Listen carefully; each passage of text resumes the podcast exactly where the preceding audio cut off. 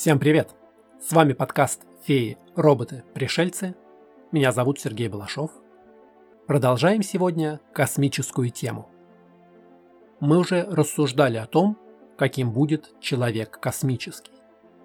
Поговорили о том, как полетят к звездам корабли-ковчеги. Теперь сделаем шаг еще дальше в область фантастики. Сегодня наша тема – сверхсветовые корабли – способные очень быстро доставить нас в любую точку Вселенной. Варп-двигатель, гиперпространство, червоточины и сеть порталов. Как это работает? Насколько это достижимо? И что по этому поводу думает современная физика? Об этом и поговорим.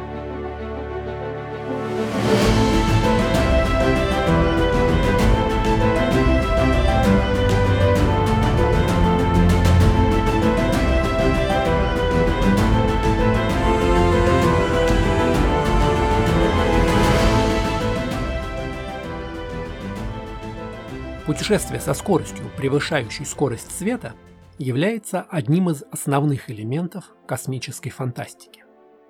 Как мы уже говорили, космос огромен. Другие планетные системы находятся так далеко от нас, что даже свету требуются годы, десятилетия или тысячелетия, чтобы добраться до них.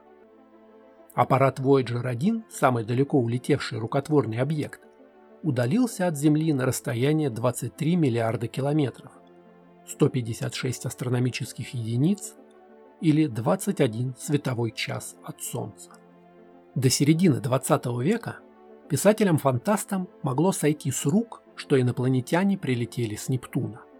Да что там, даже Венера и Марс предполагались вполне обитаемыми мирами. Увы, в настоящее время мы знаем, что остальная часть нашей Солнечной системы почти наверняка лишена каких-либо форм жизни. Поэтому для того, чтобы описать колонизацию другого мира и тем более встретить инопланетян, мы должны выйти за пределы Солнечной системы. Для любых типов имеющихся сейчас двигателей космос все равно остается слишком большим. С точки зрения физики, как мы ее сейчас понимаем, добраться до любой хоть сколько-нибудь интересной звезды невозможно в течение средней продолжительности жизни цивилизации. Даже корабли поколений и корабли спящих будут лететь десятилетия. А для того, чтобы главные герои фантастического романа могли правдоподобно посещать новые планеты, им нужно путешествовать в космосе со скоростью, превышающей скорость самого света. Проблема в том, что с точки зрения современной науки двигаться со скоростью равной и тем более превышающей скорость света в вакууме материальному объекту совершенно невозможно. Скорость света, а точнее скорость распространения электромагнитных волн в вакууме, равна 300 тысяч километров в секунду. Это фундаментальное физическое постоянное, которое характеризует свойства пространства-времени в целом.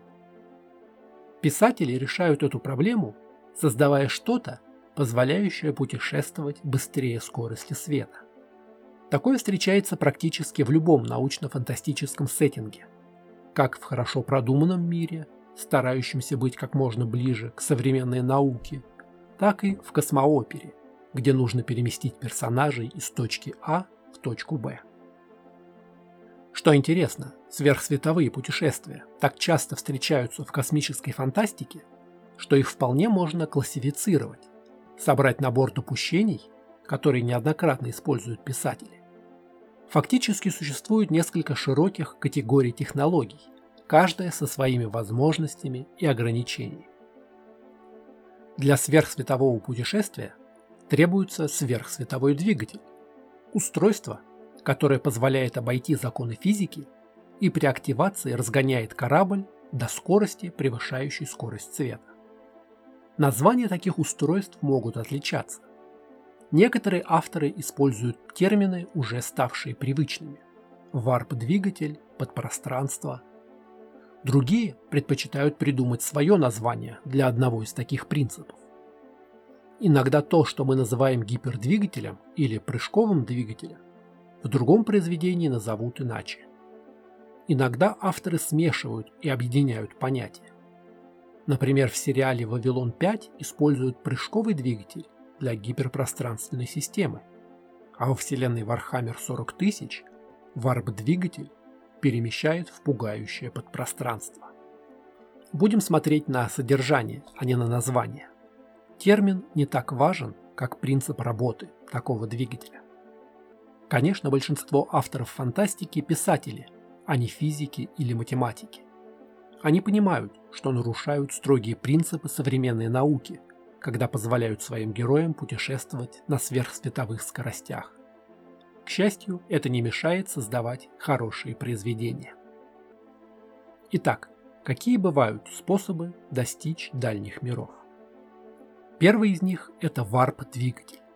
Корабль не сам движется быстрее света, но вместо этого сокращает расстояние, которое ему нужно пройти. Позади корабля с варп-двигателем пространство раздувается и перед кораблем сжимается. При этом корабль оказывается внутри варп-пузыря, сферы искривленного пространства. Относительно варп-пузыря корабль неподвижен, а движется сам пузырь вместе с кораблем. В том числе за счет сжатия пространства перемещается к цели быстрее, чем туда прилетят фотоны света, не нарушая никаких физических законов. В отличие от других методов, с помощью варпа корабль продолжает путешествовать в нашей обычной Вселенной, а не через другое измерение или червоточину. И таким образом все еще подвергается всем обычным опасностям межзвездного путешествия. Метеориты, столкновения с другими небесными телами, гравитационное влияние звезд и черных дыр – все это может повлиять на корабль, скользящий внутри варп-пузыря. Но стороннему наблюдателю покажется, что корабль движется невероятно быстро. Варп-двигатель, вероятно, самый реалистичный метод сверхсветового путешествия. По крайней мере, на уровне физики может существовать двигатель Алькубьера. Эту теоретическую идею предложил в 1994 году мексиканский физик-теоретик Мигель Алькубьере. Такой двигатель основан на решении уравнений поля Эйнштейна в общей теории относительности. Можно представить такой набор параметров в уравнении, чтобы привод зажимал пространство перед кораблем. Для этого нужно создать настраиваемое поле с плотностью энергии ниже, чем у вакуума, то есть с отрицательной массой. Пока что у нас нет понимания, существует ли такая экзотическая материя с отрицательной массой. Как остановить пузырь Алькубьеры, когда он прибудет в пункт назначения, является для современной науки полной загадкой. Но писатель-фантаст, который хочет использовать привод, может выдвинуть гипотезу, что пузырь лопается, когда он попадает в гравитационный колодец, поскольку ничто не запрещает объектам извне действовать на пузырь. Таким образом, навигация очень проста. Наведите корабль прямо на цель включите варп-двигатель и летите, пока корабль не достигнет гравитационного колодца целевой звезды. Там пузырь лопнет, и вы вернетесь в нормальное пространство.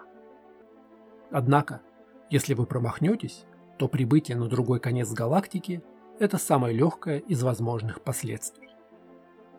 Также возможно, что при создании такого пузыря варпа энергетическое поле будет все равно распространяться со скоростью света. То есть наш корабль сможет долететь до Проксима Центавра меньше, чем за 4,5 года. Но перед этим команде придется ждать весь этот срок, пока пузырь будет готов для полета. И нет, работающего прототипа варп-двигателя у нас пока что нет. Все наработки в этой сфере относятся к теоретической физике. Авторам фантастики, конечно, удается решить все проблемы фактического создания работающего двигателя Алькубьеры – Похожий принцип движения был описан в романе «Люди как боги» советского фантаста Сергея Снегова. Так что, возможно, приоритет такого концепта принадлежит нам. Варп стал популярным в научной фантастике как метод достижения сверхсветовой скорости без нарушения текущего понимания законов физики. Один из самых известных примеров – это сериал «Звездный путь». Развитие идей варп-двигателя – это перемещение через подпространство. Корабль покидает локальное пространство и входит в другое измерение, где можно двигаться быстрее. Это позволяет кораблю обойти ограничения физики, перемещаясь в место, где физика больше не применима, по крайней мере в известном нам виде. Путешествие по этому параллельному измерению по-прежнему требует времени, что позволяет найти золотую середину между мгновенным путешествием и непрактично долгим полетом. Альтернативные измерения часто называют подпространством или гиперпространством, а устройство, позволяющее войти в него, часто называют гипердвигателем. Один из самых известных гиперпространственных способов перемещения – это Вселенная Звездных войн. В реальном мире термин «гиперпространство» относится к математическим понятиям, включающим более трех измерений. В лексикон научной фантастики это слово вошло со времен журналов 1930-х годов. Термин «подпространство» также пришел в фантастику из математики. Оба понятия могут использоваться как синонимы или обозначать разные способы нарушить законы физики. Обычно подпространство допускают только передачу данных, но переносят их почти мгновенно. Гиперпространство работает медленнее, но зато позволяет перемещаться со сверхсветовой скоростью материи, космическим кораблям. В любом случае подпространство или гиперспейс – это другой мир, изнанка космоса. Здесь не действуют привычные законы физики, как правило, для описания такого места автор упоминает семимерное пространство, неевклидовую геометрию, понять которые могут только несколько совершенно безумных ученых. Подпространство также можно назвать параллельным измерением. Фактически это научно-фантастический аналог волшебного мира, мира потустороннего. В гиперпространстве не действуют естественные законы – оно вполне может оказаться опасным для обычной жизни. Даже более опасным, чем сама пустота космоса. Если что-то пойдет не так во время гиперпространственного путешествия, результаты будут самыми разными. Если экипажу повезет, корабль просто вернется в нормальное пространство или будет уничтожен мгновенно и относительно безболезненно. Если это не так, корабль вообще не вернется или произойдет что-то похуже. Самое известное опасное подпространство описано во вселенной игр и книг Warhammer 40 тысяч. В мире далекого мрачного будущего наиболее распространенный способ сверхсветовых путешествий – это особое пространство, известное как варп. Это, кстати, пример путаницы терминов. В данном случае варп не имеет отношения к тому принципу, про который мы говорили выше – это собственное название местного опасного альтернативного мира. В этом пространстве нет времени в нашем понимании. Но что более важно, это источник всех эмоций и идей для всех рас галактики. Путешествие через варп означает путешествие через очень буквальный ад, полный демонов, темных богов и так далее. Силовые поля поддерживают нормальное пространство внутри и вокруг корабля, но иногда обитатели просачиваются сквозь них, захватывая весь экипаж. Даже обычное пространство не защищено от подпространства. Иногда наш мир и варп могут наложиться друг на друга. Во время такой катастрофы, называемой варп-шторм, образуется разлом, который может поглотить планеты, звездные системы или даже целые сектора космоса. Впрочем, такие крайности – это не обязательная часть путешествия.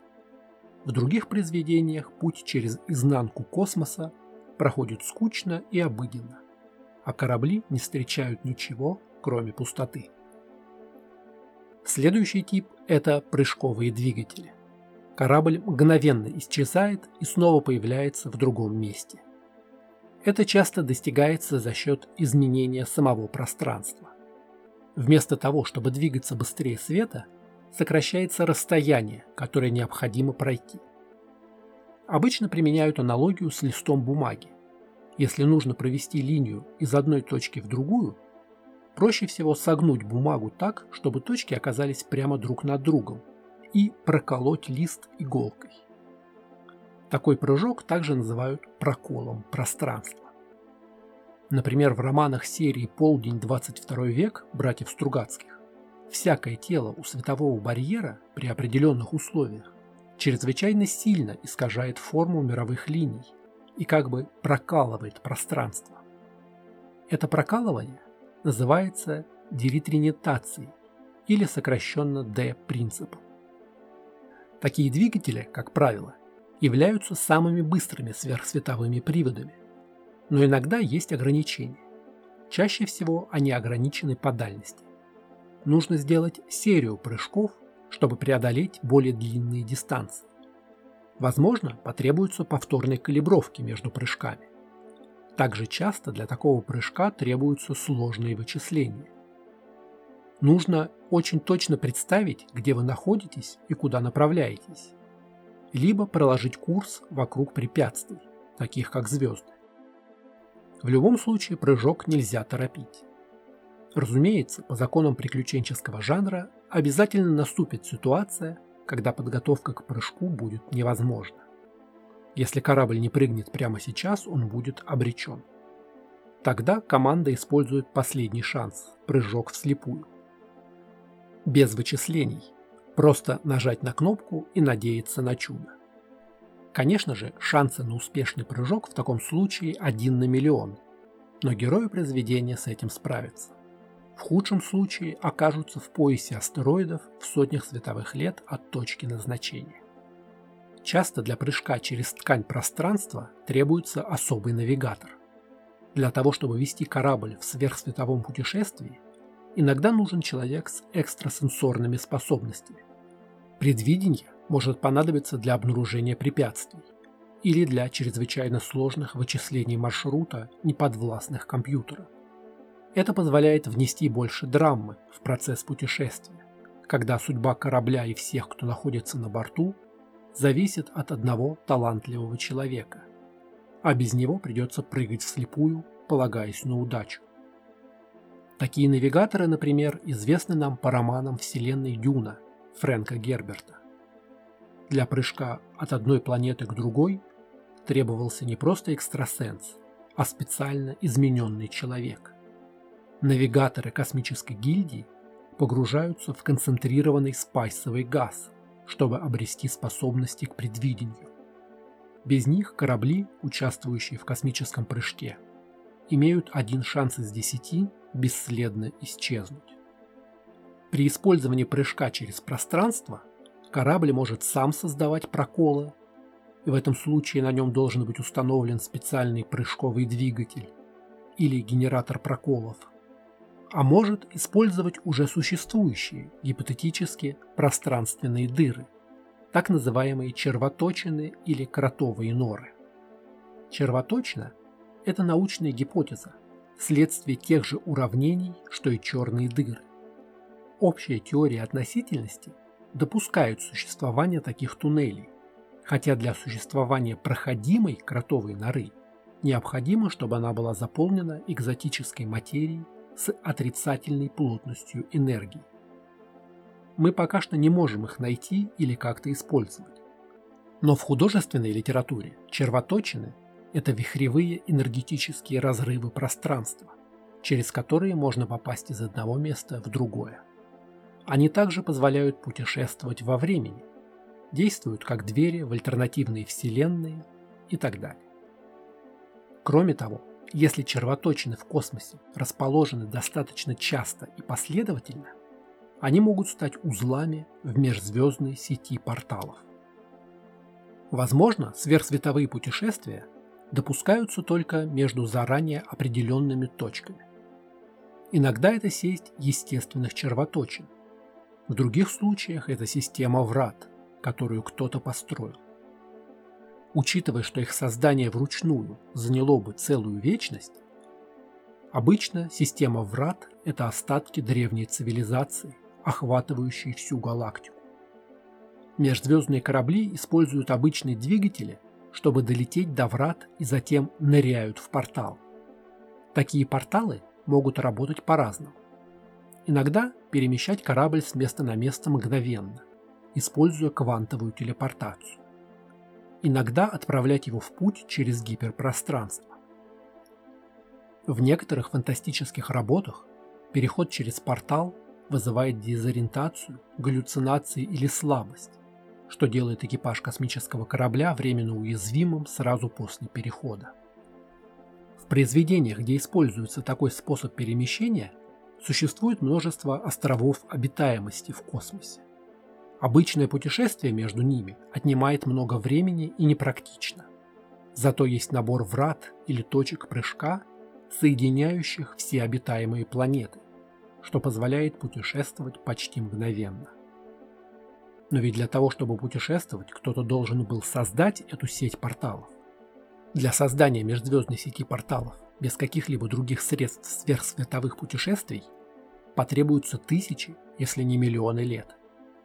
Так что такие вещи нередко делаются предтечами некой развитой, но уже исчезнувшей цивилизации.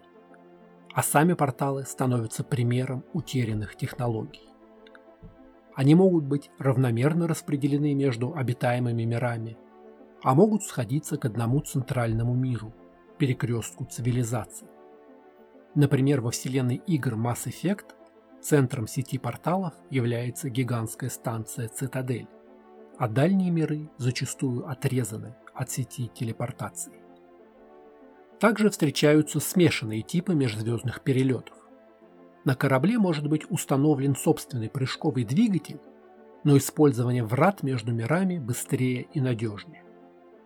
Червоточина может отправлять корабль в долгий путь по подпространству, а длительность пути и точка выхода зависит от параметров входа.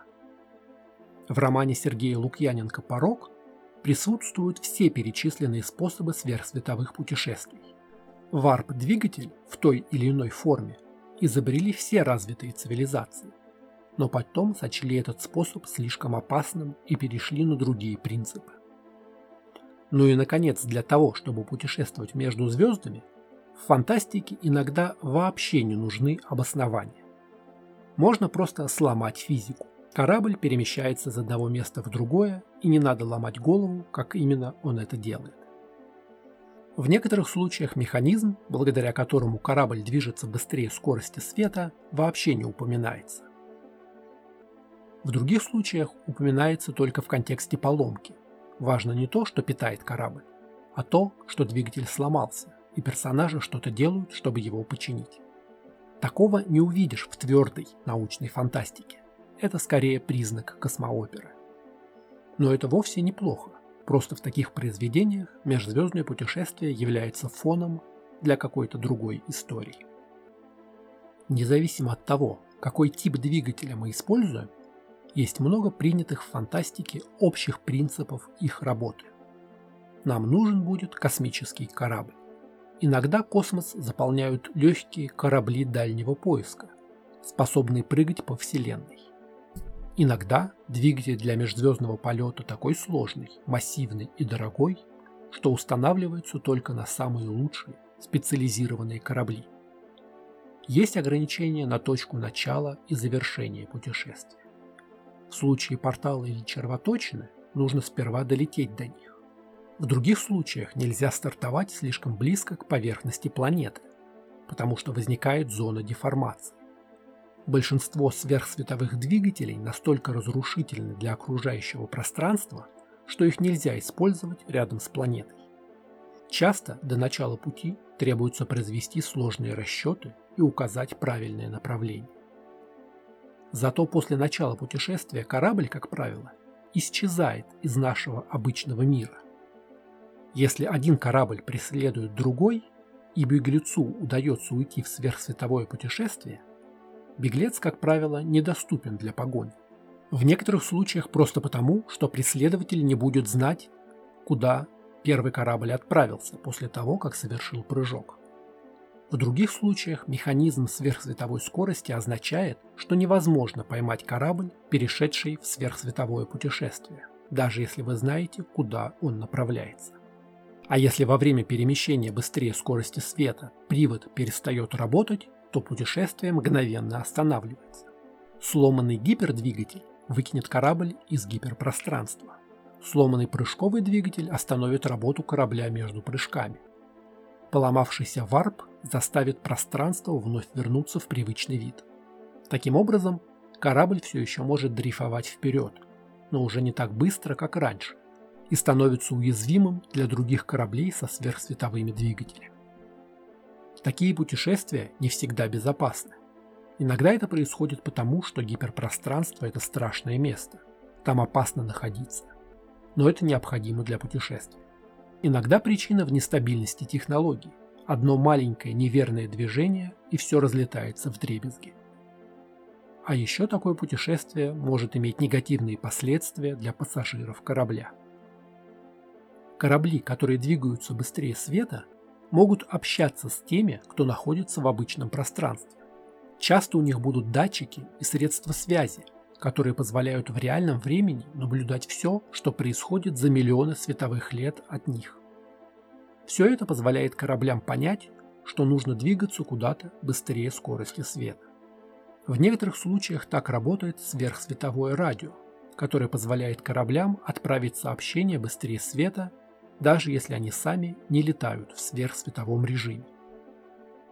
Сверхсветовая связь, однако, открывает несколько неприятных парадоксов причинно-следственной связи.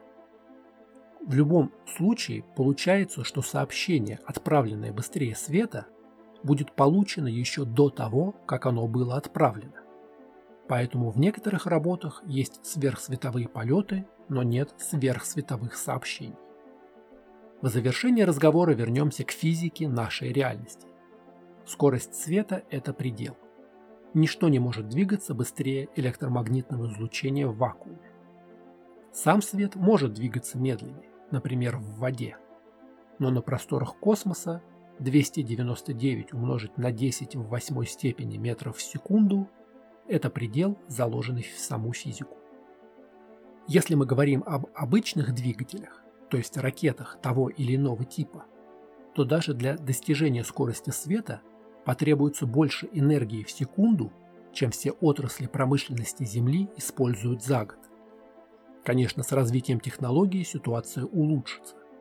Но все равно общие формулы для скорости и ускорения таковы, что нам нужно бесконечное количество энергии, чтобы разогнаться до скорости света. Энергия частицы положительной массы стремится к бесконечности при приближении ее к скорости света. Это не просто инженерная задача, это принципиально невозможно. Что касается более экзотических форм движения, червоточин, искривления пространства и телепортации, то у них есть одна общая проблема. Никто пока не знает, как такое вообще можно сделать.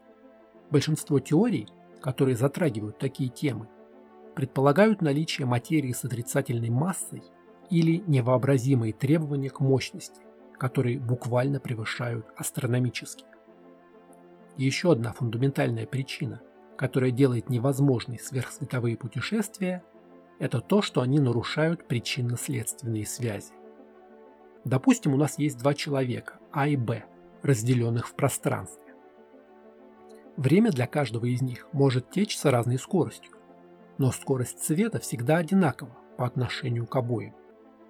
Если бы А отправил сигнал Б со скоростью, превышающей скорость света, то Б, с его точки зрения, фактически получил бы сигнал раньше, чем А его отправил. И если бы Б мог отправить сверхсветовой ответ, то он достиг бы А до того, как А передал исходный сигнал. Этот ответ, нарушающий причинно-следственную связь, может затем изменить первоначальный сигнал, который собирался послать А – Тогда ситуация приводит к парадоксу дедушки. Будущее поменяло прошлое. Вот почему сверхсветовые путешествия ломают физику, позволяя некоторым наблюдателям видеть события, предшествующие их собственным причинам. А причинность лежит в логической основе всего нашего понимания Вселенной. По сути, это означает, что в специальной теории относительности невозможно двигаться быстрее света – для того, чтобы космический корабль главных героев произведения обогнал луч света, всегда потребуется серьезное фантастическое допущение со стороны автора. Но сама идея настолько заманчива и интересна, что многие ученые, которые выросли на чтении фантастических книг, посвящают свою работу исследованию и развитию таких сверхсветовых двигателей. На сегодня это все. Спасибо, что слушали. Как вы думаете, возможно ли путешествие к другим мирам? Канал «Феи, роботы, пришельцы» можно читать на Яндекс.Дзен, в Телеграме и ВКонтакте. Аудиоверсия подкаста доступна на сервисах Яндекс Музыка, Apple подкасты, Google подкасты и подкастах ВКонтакте. Видеоверсию смотрите на канале YouTube. Поддержать канал можно на сервисе Boosty по ссылке в описании. Оставляйте комментарии ставьте оценки. Не забудьте подписаться на канал, чтобы не пропустить новые выпуски. Скоро увидимся!